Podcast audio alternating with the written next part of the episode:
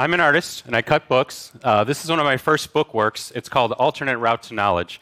And I wanted to create a stack of books so that somebody could come into the gallery and think that they're just looking at a regular stack of books. But then as they got closer, they would sort of see this rough hole carved into it and wonder what was happening and wonder why and think about the material of the book.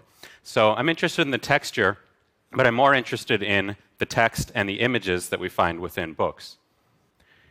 In most of my work, what I do is I seal the edges of a book with a thick varnish, so it's creating sort of a skin on the outside of the book. So it becomes a solid material, but then the pages inside are still loose.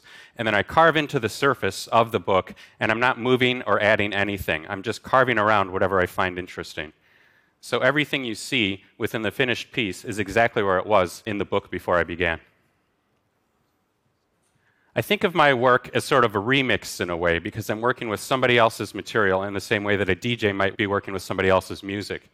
This was a book of uh, Raphael paintings, the Renaissance artist, and by sort of taking his work and remixing it, carving into it, I'm sort of making it into something that's more new and more contemporary. I'm thinking also about breaking out of the box of the traditional book and pushing that linear format and try to push the structure of the book itself so that the book can become fully sculptural. I'm using clamps and ropes and all sorts of materials, weights, in order to hold things in place before I varnish so that I can push the form before I begin. So that something like this can become a piece like this, which is just made from a single dictionary. Or something like this can become a piece like this or something like this, which who knows what that's going to be or why that's in my studio, will become a piece like this. So I think one of the reasons people are disturbed by destroying books, people don't want to rip books, and nobody really wants to throw away a book, is that we think about books as living things. We think about them as a body.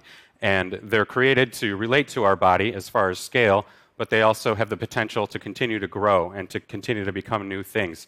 So books really are alive.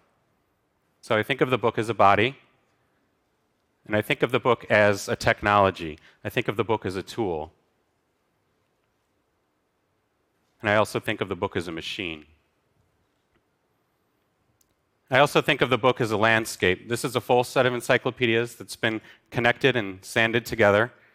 And as I carve through it, I'm deciding what I want to choose. So with encyclopedias, I could have chose anything, but I specifically chose images of landscapes. And with the material itself, I'm using sandpaper and sanding the edges, so not only the images suggest landscape, but the material itself suggests landscape as well. So one of the things uh, I do is when I'm carving through the book, uh, I'm thinking about images, um, but I'm also thinking about text, and I think about them in a very similar way because what's interesting is that when we're reading text, when we're reading a book, it puts images in our head. So we're sort of filling that piece, we're, we're sort of creating images when we're reading text. And when we're looking at an image, we actually use language in order to understand what we're looking at. So there's sort of a yin yang that happens, sort of a flip flop. So I'm creating a piece that the, the viewer is sort of uh, completing themselves. And I think of my work as uh, almost an archaeology. Uh, I'm excavating and I'm trying to maximize the potential and discover as much as I possibly can and exposing it within my own work. But at the same time, I'm thinking about this idea of erasure and what's happening now that most of our information is intangible and this idea of loss. This idea that not only is the format constantly shifting within computers, but you know, the, the information itself, uh, now that we don't have a physical backup, kind of has to constantly be updated in order to not lose it.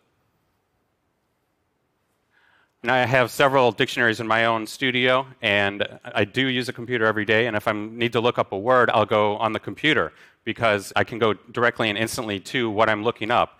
I think that the book was never really the right format for nonlinear information, which is why we're seeing reference books becoming the first to be endangered or extinct.